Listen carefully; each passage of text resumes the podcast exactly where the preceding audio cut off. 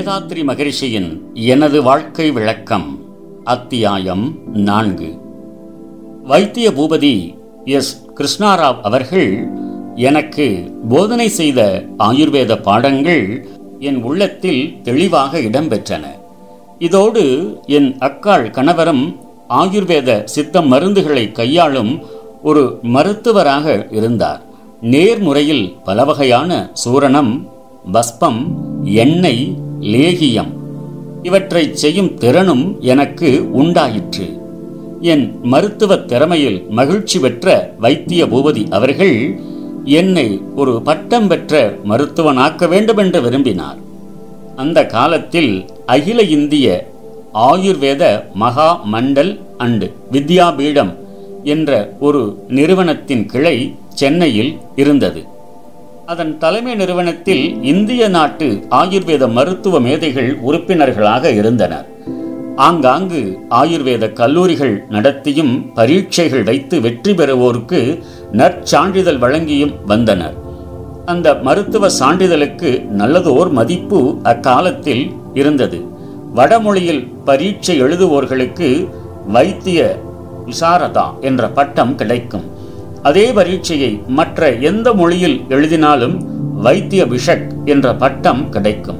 தமிழ்நாட்டில் அந்த காலத்தில் கேப்டன் டாக்டர் சீனிவாசமூர்த்தி அவர்களும் டாக்டர் முத்துலட்சுமி ரெட்டி அவர்களும் அகில இந்திய ஆயுர்வேத மகாமண்டலில் முக்கிய பொறுப்பேற்றிருந்தனர். என்னை எனது ஆசான் அந்த பரீட்சை எழுதும்படி தூண்டினார். அவ்வாறே எழுதினேன். மொத்தம் ஒன்பது பிரிவுகள். முதல் ஆண்டில் ஆறு பிரிவுகளை நல்ல மார்க்குகளுடன் பாஸ் செய்து விட்டேன். மறு ஆண்டு நான் பரீட்சை எழுதி விடுபட்ட மூன்று பிரிவுகளையும் பாஸ் செய்தேன். எனது வெற்றியை கண்டு எனது அன்பு ஆசான் கொண்ட மகிழ்ச்சியை என்னை தவிர வேறு யாராலும் புரிந்து கொண்டிருக்க முடியாது. வளமாக வாழ நல்லதோர் வழியை நாடி நிற்கும் ஒரு இளைஞனுக்கு ஏற்றதோர் வழிகாட்டிவிட்ட நிறைவை அவர் பேச்சிலும் பார்வையிலும் உன் முறுவலிலும் என்னால் காண முடிந்தது. நான்கு ஆண்டுகள் அதற்கென அமைந்த ஆயுர்வேத கல்லூரிகளில் படித்தவர்கள்தான் அந்த பரீட்சையில் தேர முடியும். அவ்வளவு பாடங்களும் கூட நேர்முறை பயிற்சிகளும் உடையது அது. இந்த இடைக்காலத்தில் குதிரை பந்தயத்தை ஒட்டி ரேஸ் திடல் தவிர மற்ற இடங்களில் பணம் வாங்கக்கூடாது என்ற ஒரு சட்டம் சட்டசபையில் நிறைவேறிவிட்டது. முதலில் அந்த சட்டம் நகர எல்லை வரையில் அமுலாகியது. டோல்கேட்டை தாண்டி சைதாப்பேட்டையில் பல ரேஸ் கிளப்புகள் நடத்தப்பெற்றன. அங்கும் நான் வேலை செய்து வந்தேன். மீண்டும் சில மாதங்களில் மாகாணம் முழுவதும் எல்லா இடங்களுக்கும் குதிரை பந்தய சூதாட்ட தடை சட்டம் விரிவடைந்தது. எனக்கு அந்த வேலை அதோடு நின்று போயிற்று. எனக்கு வேலை தேடும் பொறுப்பு என் அக்காள் கணவருக்கு மீண்டும் ஏற்பட்டு விட்டது.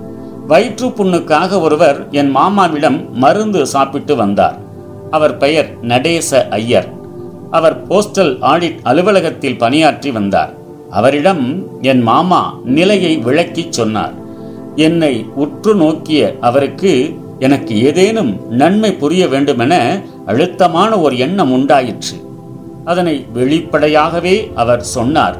அடுத்து வரும் ஞாயிற்றுக்கிழமை ஒரு இடத்திற்கு அழைத்து போய் வேலைக்கு தக்க ஏற்பாடு செய்வதாக கூறினார். அதே போன்று அடுத்த ஞாயிற்றுக்கிழமை காலை என்னை அவர் நண்பர் ஒருவர் வீட்டிற்கு அழைத்து சென்றார். அவர் பெயர் ராஜகோபால் நாயுடு. எனக்கு தக்கதோர் வேலை ஏற்பாடு செய்ய வேண்டுமென்று மிகவும் அக்கறையோடு நடேச ஐயர் அவர்கள் கூறினார்கள். என்னை மறுநாள் அவர் காரியாலயத்திற்கு அழைத்து வரும்படி கூறினார். மறுநாள் காலை பத்து முப்பது மணிக்கு என்னை நடேச ஐயர் அவர்கள் அழைத்து கொண்டு ஒரு காரியாலயத்தில் நுழைந்தார். அது மவுண்ட் ரோட்டை அடுத்த வுட்ஸ் ரோடில் இருந்தது. எனக்கு ஒரே வியப்பு. அதற்கு முன் சென்ற இரண்டு ஆண்டுகளாக பல தடவை அந்த வழியே மவுண்ட் ரோடிலிருந்து மயிலாப்பூருக்கு சென்றிருக்கிறேன். அங்கு நூற்று கணக்கில் உத்தியோகஸ்தர்கள் உட்செல்வதையும் வெளிவருவதையும் பார்த்திருக்கிறேன். இந்த மாதிரி ஒரு காரியாலயத்தில் எனக்கு ஒரு வேலை கிடைத்தால் எவ்வளவு நன்றா இருக்கும் என்று நான் எண்ணியது உண்டு. இவ்வாறு பல தடவை எண்ணி இருக்கிறேன். எந்த காரியாலயத்தில் எனக்கு வேலை கிடைக்க வேண்டுமென எண்ணி இருந்தேனோ அதே இடத்திற்கு என்னை கொண்டு சென்றதை நினைந்தே வியப்படைந்தேன். ஒரு மனு எழுதி கொடுத்தார் நடேச ஐயர். கையொப்பம் இட்டேன். ரெக்கார்டு செக்ஷன் தலைவர் ராஜகோபால் நாயுடு தலைமை குமாஸ்தாவிடம் ஏதோ சிறிது நேரம் பேசினார். மனதில் சிவாரிசு எழுதி கையொப்பமிட்டு காரியாலய தலைவருக்கு deputy accountant general post and telegraphs அனுப்பி வைத்தார். பத்து நிமிடங்களில் ஒரு அட்டையில் கட்டி அனுப்பிய அந்த மனு எனக்கு வேலை அளிப்பதை ஒப்புக்கொண்ட அடையாள கையெழுத்தோடு திரும்பி வந்தது. எனக்கு வேலை என்ன சம்பளம் என்ன என்றெல்லாம் எந்த விவரமும் தெரியாது. பகல் ஒரு மணிக்கு மேல் எனக்கு ஒரு வேலை கொடுத்தார்கள். வெளியிலிருந்து வரும் பதிவு செய்த கடிதங்களை திறக்க வேண்டும். பதிவு நம்பர் அனுப்பியவர்கள் முகவரி கடிதத்தின் நம்பர் தேதி. இவற்றை அதற்கென வைத்திருந்த பதிவு புத்தகத்தில் எழுத வேண்டும். அன்று மாலை வரையில் இதையே செய்தேன். மணி ஐந்து ஆயிற்று நடேச ஐயர் அவர்கள் செக்ஷனுக்கு வந்தார். என்னை அழைத்துக்கொண்டு மயிலாப்பூருக்கு என் மாமாவிடம் வந்தார். நான் கோரியபடி குறிப்பிட்ட வேலை தம்பிக்கு கிடைக்கவில்லை.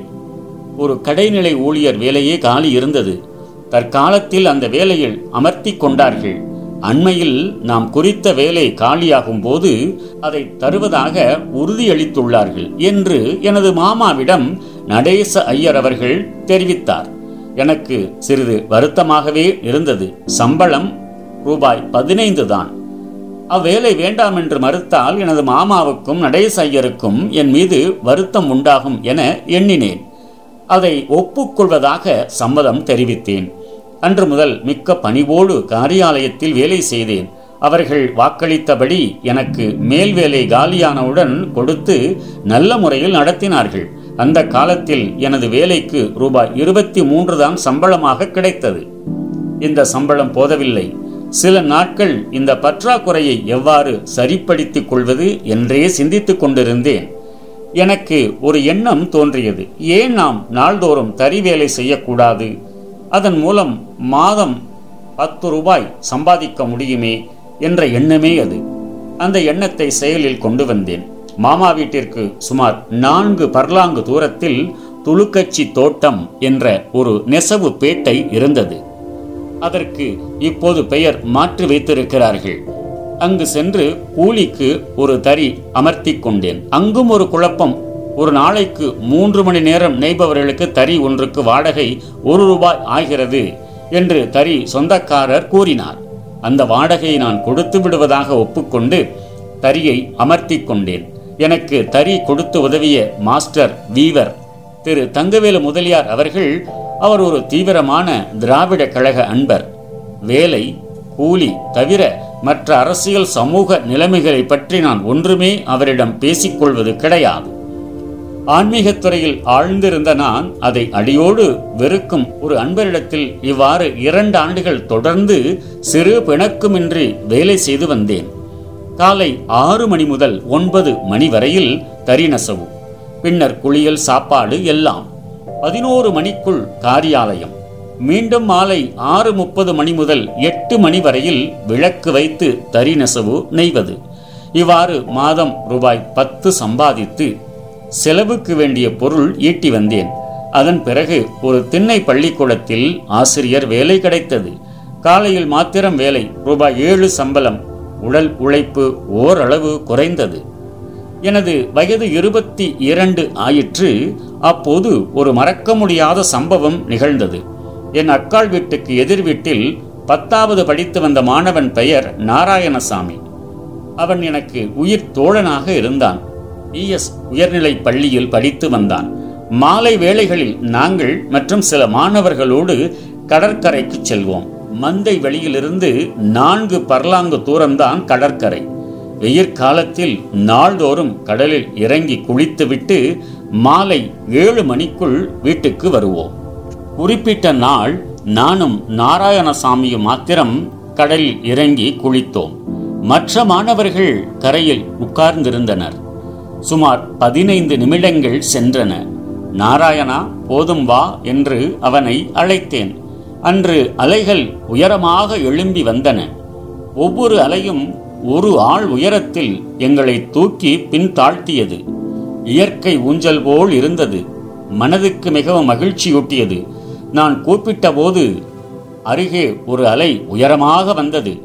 அதை பார்த்து this is the last wave we will enjoy it இதுதான் கடைசி அலை.